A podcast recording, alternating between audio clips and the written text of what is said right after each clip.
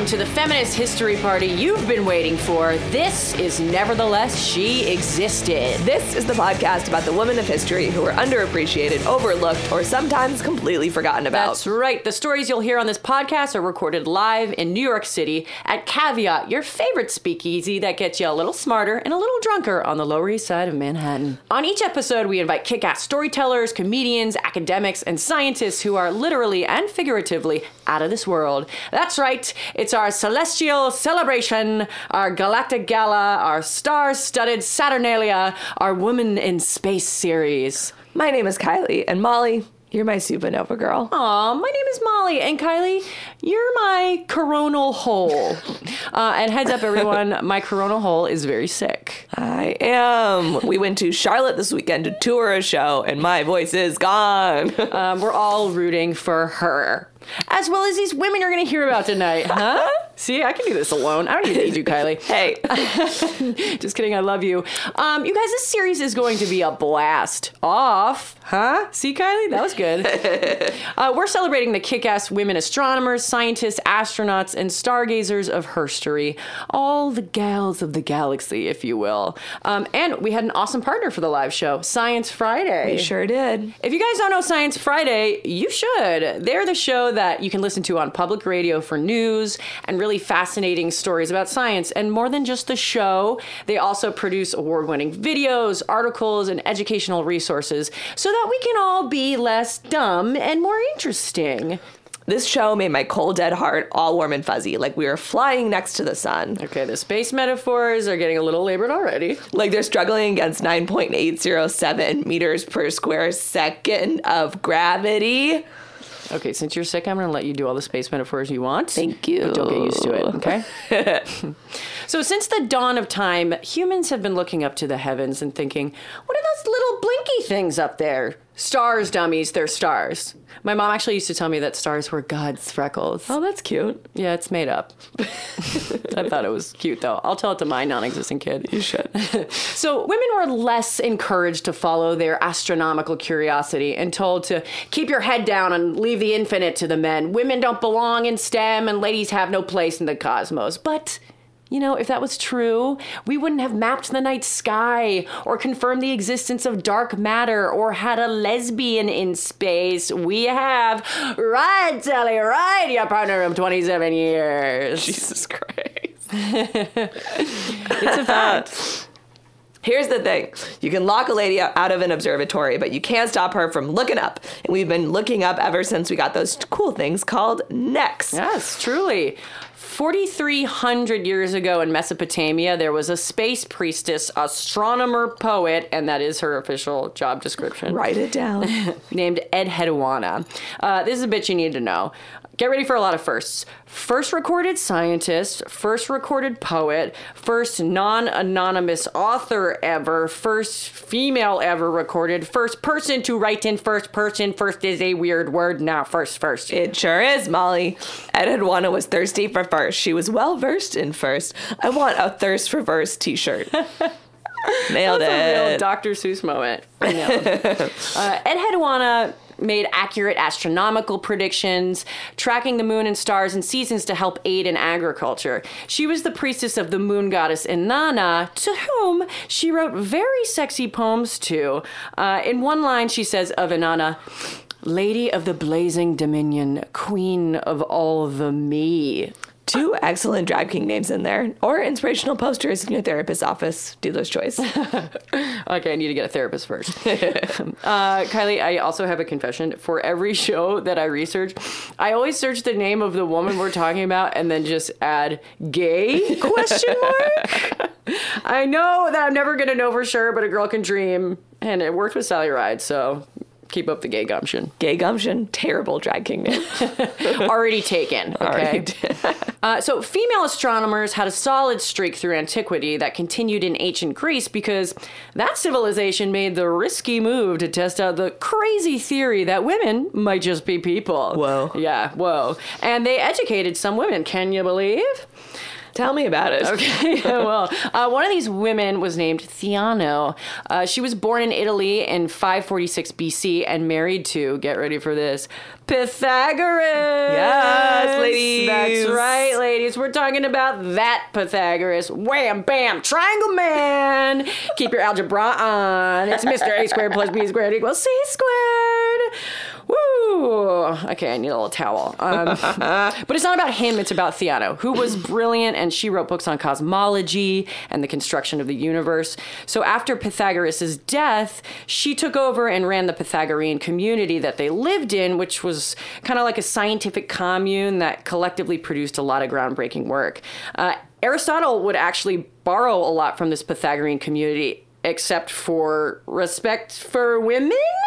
Yeah. Um, so Aristotle's Lyceum was not open to women, and it was he who said, and I quote, "Female is nothing more than a deformed male." Boo. Ooh, yeah. Uh, he also thought that the Earth was the center of the universe, and that eels don't reproduce; they just spontaneously generate from the mud. So who's the fucking idiot now?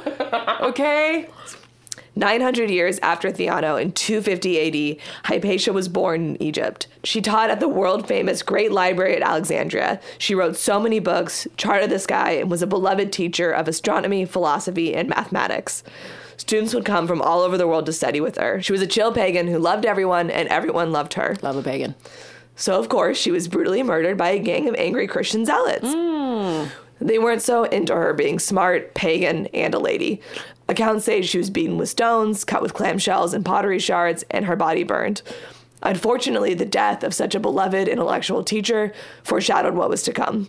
Scientific study came to a grinding halt. There was no significant progress in the Western world in math, astronomy, or physics for a thousand years. Uh, that is a massive bummer, Yeah. Kylie. Um, but on a positive note, I just learned that apparently Rachel Weisz played her in a movie in 2009. I did not know this, and I'm immediately adding it into the queue of my historical feminist spank bang. Uh, what else is in that queue, Molly? So do you remember that guy Aristotle? We're just gonna move on, power through. Uh, so Aristotle is long gone, but at this point, the church kind of started liking his ideas about the Earth being the center of the universe and women not being people. So enter the Dark Ages, and it was bad, so bad. Everyone is miserable. Women were shut out of everything, including astronomy and science, except for a few sneaky nuns who managed to study it. But they were also bad, but like sneaky, sexy bad. Shouldn't be doing that. Um, so I'm just gonna fast forward out of the death and diarrhea that was the Dark Ages and launch us into the Enlightenment. Yes, we made it. The scientific revolution. We get the microscope and the telescope. We get progress. We get Copernicus, Galileo, Newton, Herschel, Kepler, the 96 bulls of astronomy. They cannot be stopped. Buy their sneakers now. Um, the reason why you know these guys and you don't know women astronomers from this time is that they were busy assisting the men. What? I know. In the 18th century, there was a more home based model of research where male astronomers and scientists would be assisted by their wives, daughters, sisters, neighbors, you know, any woman that was around. Hey, lady, come help me look at this telescope. So, of course, women couldn't vote, own property, or file patents or wear pants. So, fuck it, sure, honey, I'll let you take credit for the comet I discovered right after I iron your pantaloons again. Uh, you know, there's basically just lots of passive aggression in these houses. So much. We'll end this deep dive with a quote from Maria Mitchell. Born in Nantucket in 1818, she had been using her dad's telescope to discover comets since she was a young girl. She became the first professional astronomer in the US, ardent feminist, poet, philosopher, and radical badass. She said, In my younger days, I used to say how much women need exact science. But since I have known some workers in science who are not always true to the teachings of nature, who have loved self more than science, I say, how much science needs women. Yes. Damn straight, Maria. Or damn gay. Google will not tell me. Maybe one of our listeners will. Tweet us. So, we're about to hear the story of Caroline Herschel, 19th century astronomer. Ironer of many a pantaloon for her brother, and a badass who inspired so many women in astronomy from Maria Mitchell to our current storyteller, Moya McTeer. You'll hear her story right after the break.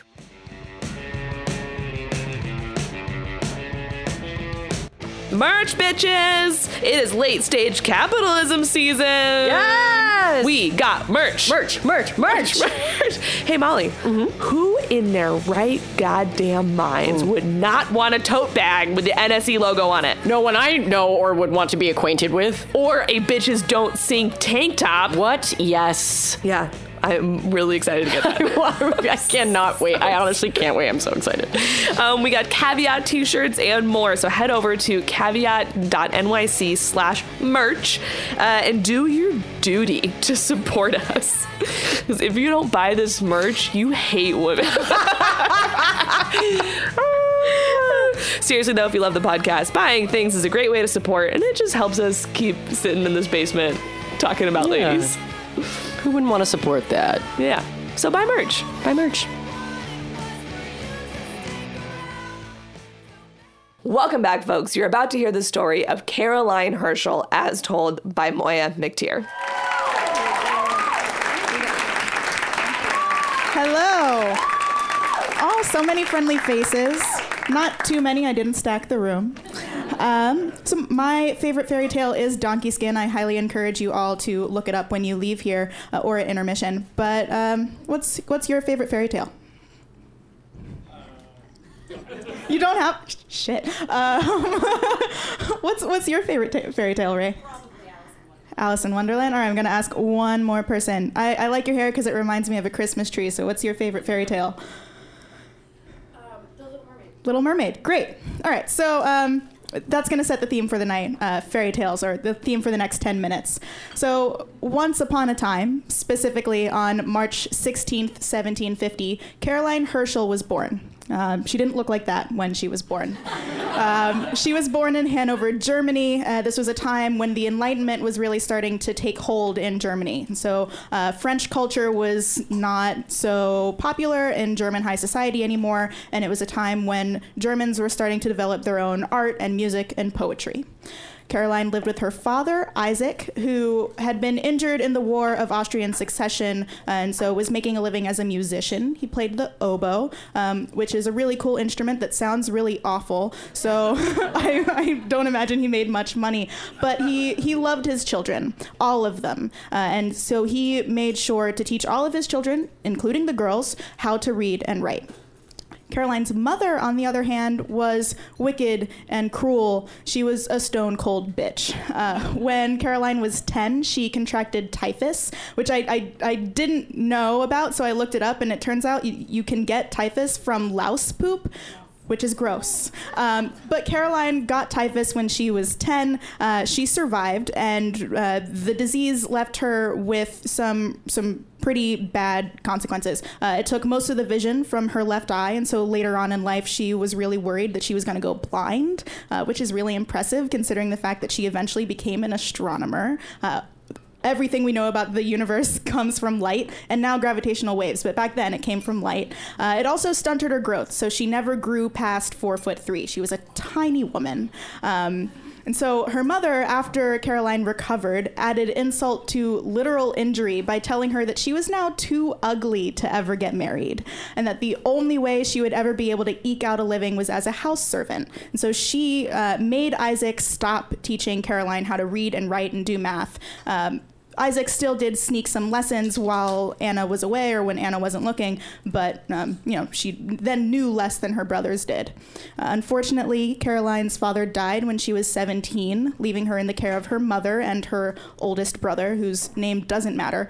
Um, yeah, uh, and and for four years, Caroline lived with her mother. Um, cooking and cleaning and taking care of the house for free. Uh, every once in a while, Caroline tried to escape to the neighbor's house and learn how to sew. Um, that way, she might be able to make her own living as a seamstress. But uh, Anna found her, dragged her back, and made her like clean some dishes. Um, she lived like that for four years until her fairy god brothers, uh, William and Alexander, came and invited her to live with them in England, where William, taking after his father, had kind of made a name name for himself as uh, an organ player and as a choir master. So he invited Caroline to come live with him. He really took her under his wing. He taught her how to speak English. He taught her how to read. He taught her uh, basic arithmetic. Um, so quick interesting aside because she learned math so late at this point, she's 21, uh, Caroline never really mastered her multiplication tables. And so for the rest of her life, she carried around a little cheat sheet uh, telling her what all of the, the answers to the multiplication tables were. And that's what she used when she was doing her observations. Um, so he also taught her how to sing. She learned how to play the harpsichord. She learned how to dance. Uh, and so she actually started performing in some of William's concerts. Over the years, she worked her way up to um, first position. She got solos as a singer, and she was a big fucking deal. Like she was really talented. Uh, after a 1778 performance of Handel's Messiah, she got offered a position as a singer in the Birmingham Festival. And I don't know much about the Birmingham Festival, but I, I like to think that it was like the 18th century version of Coachella in, in England. Um, so I'm going to say that this was a really big deal for her. Um, and she turned it down. She did. She turned it down because she didn't want to perform in a choir that wasn't led by her brother. She she loved her brother. She was really loyal. So she turned it down. And around the same time, the proverbial clock struck midnight when William decided he didn't want to be in music anymore. He wanted to be an astronomer. this was a time when men could just decide they wanted to totally switch careers uh, because you didn't have to go to school for eight years to become an astronomer. You could just buy a telescope or make one yourself and look at the night sky and discover something new. So that's what he was doing. Uh, this was his passion that he decided to make his career. And he taught Caroline everything that he knew. Uh, he taught her about space, about how the planets orbited. He taught her how to make telescopes, and so she helped him make telescopes that they both used to observe the night sky. Um, she knew just as much as he did. Remember, he didn't have any formal training, but she uh, couldn't do a lot of this serious astronomy work because she was forced to take care of William and his household. Uh, and she actually wrote in one of her memoirs that she was, and I quote, constantly obliged to feed him by putting the victuals by bits into his mouth. She was literally spoon feeding her brother while he was working so he wouldn't have to take a break from his precious mirror grinding. Uh, and despite that, despite the fact that she had to split her time and attention, she was still discovering comets. She she discovered her, her first new nebula in 1783 and her first new comet in 1786. And the next year, King George III offered her an annual salary of 50 pounds, uh, which is about 6,000 pounds by today's standards and I know that sounds like not much money because it, it isn't much money. Um, and I'm a grad student, so that's, that's saying a lot. Um, so it sounds like not much money, but William Herschel was King George's like private court astronomer, and he only made 200 pounds per year. Uh, so the moral of the story is that King George uh, really underpaid his his uh, employees, um, but also that this was the first time Caroline was making her own money. Um, this was the first time in recorded history that a woman was getting paid for doing work as a scientist, and so this was the time in Caroline's life when she could say that she had officially escaped the fate that her mother wanted for her, which was a really big deal for her, um, a big deal for everyone. Um, so she she continued finding comets. She found eight in total. She found nebulae, which are clouds of gas where stars are born. Uh, she made catalogs of the positions of stars that she observed in the sky. And actually, one of her catalogs, the new general catalog, is still used by modern astronomers to identify star clusters in the night sky. It's really exciting. Um, William died in 1822. I don't know why. Uh, again, it doesn't matter. But after he died, uh, Caroline continued doing observations. She continued doing badass science. Uh, she made catalogs. She even helped William's son, John Herschel, uh, when he decided to take up his father's mantle and become an astronomer in his own right. And so she actually helped him learn a lot of the astronomy that he knew. Um, so she even beyond the comets that she is, you know, named for for discovering, she was really influential in the field of astronomy because she trained other people. Uh, her her accomplishments got her a lot of medals, a lot of acclaim. Uh, she won a gold medal from the Royal Astronomical Society in 1828. Uh, that's the, the Astronomy Society in England. Uh, she became an honorary member of this same society in 1835. She was the first woman to do so. Big deal. Um, she was also named an honorary member of the Royal Irish Academy in 1838, and in 1846, she was given the Gold Medal for Science by the King of Prussia. Um, I, I, really can't emphasize enough that this was a time when women weren't allowed to do astronomy. It wasn't like it was a new science where people didn't totally believe that uh, it required thinking, and so women could do it. Um, like they knew that astronomy required thinking and brain power, and so they wouldn't let women do it. But Caroline Herschel had proven herself, uh, and so they they let her into these societies. Um, she died obviously. Uh, she she died. she's not still alive. Um, she died of natural causes uh, on January 9th, 1848, at the ripe old age of 97. Mm-hmm. Uh, and over the course of her life, even though she was four foot three, she shattered many a glass ceiling. Uh, my favorite thing about this woman is that before she died, she she was knew she was going to be buried in a stone vault with her mother and father. She wrote the plaque that was going to go on that stone vault, and the plaque says, "The gaze of the deceased while here below was turned towards the starry heavens." It goes on to talk about her accomplishments, and it talks about how her father is buried there it says nothing about her mother, who is buried right underneath her. And so this woman, uh, as one final fuck you to her mother, who had, had condemned her to a life of ignorance and servitude, condemned her to an eternity in an unmarked grave, which is the best happily ever after I can possibly imagine. Uh, and so, uh, just to, to leave you with a bit about what Caroline Herschel was like, she was brilliant enough to shatter glass ceilings and break barriers in science she was loyal enough to change careers just because her brother decided he didn't want to do music anymore. And she was petty enough to make sure her mother lived out an eternity in an unmarked grave. So she's the Cinderella that we both need and deserve. Um, thank you.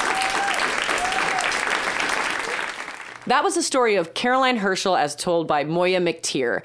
Moya grew up in a log cabin without running water, and now she's an astrophysicist studying planets outside of our solar system. Quite the journey. Quite the journey. Um, and along the way, Moya became the first person to graduate with degrees in both astrophysics and folklore from Harvard University. Ever heard of it? she wrote a science fiction novel, and she found a passion for science communication. When she's not thinking about the universe, Moya spends her time reading fantasy books and cuddling with her cat, Cosmo. Oh my God, adorable. You can follow her at Go Astromo. Heads up, her Twitter is a lot of badass space content, which we love. Caroline Herschel's story is the fairy tale that I really wish I had grown up with. She's such a tough little badass who could also sing. I love. Molly, I took a page from your book and Googled Caroline Herschel gay, and the only thing I got was the story of the Crown Prince of England giving her a nosegay, which is still pretty rad. Okay, I have to admit, I truly have no idea what a nosegay is. It's like something um, nice smelling that they would hold under their nose because everything back then smelled like poop. Oh, yeah. very fun. To make your nose feel gay, aka oh, happy. Oh, God. Okay. And a huge fan of ABBA. Wow. This is the thing I find so rad about Caroline's story. We see so, so many women who are silenced in their time. We've talked about, you know, 15 ish women. Mm-hmm on this podcast so far, and maybe two of those women were given their due by their contemporaries. We definitely don't talk about Caroline enough today, but in her time, she was celebrated by goddamn royalty. She had a nosegay and a salary. Both are pretty sweet. Houston, we have 401k. and that nice feminist rant with a terrible joke. we love that for her. And we love it for you guys. I'm still allowing Kylie to say anything she wants on this podcast because she's sick. um, we do love it for you guys. You got to hear the story of Caroline Herschel. Do we all feel changed? I know I do. Like we just took a trip around the sun. it's very romantic. Um, so, you know what? the next time you and your sweetheart are drinking beer on the back of a truck with a harvest moon hanging low in the sky. Molly likes country music. um, outed. Uh, and you're there in the truck and you're looking up and you see a shooting star. Think of Caroline. and raise a glass to the four foot tall woman who changed the astronomy game forever. To Caroline! To Caroline and our country song that we still need to write. Hey, y'all. If you love this show and want to support us, please tell your friends. The more people who listen, the more we get to do this. And if you're near New York City at all, bring them to our live show. Nevertheless, She Existed is a production of Caveat Media. It's produced by me, Kylie Holloway, and edited by Paula Pickering. Our executive producers are Kate Downey and Ben Lillie. Head to caveat.nyc for live shows, and coming soon, more podcasts. And if you like this podcast, please remember to hit that subscribe button and rate and review. Subscribe!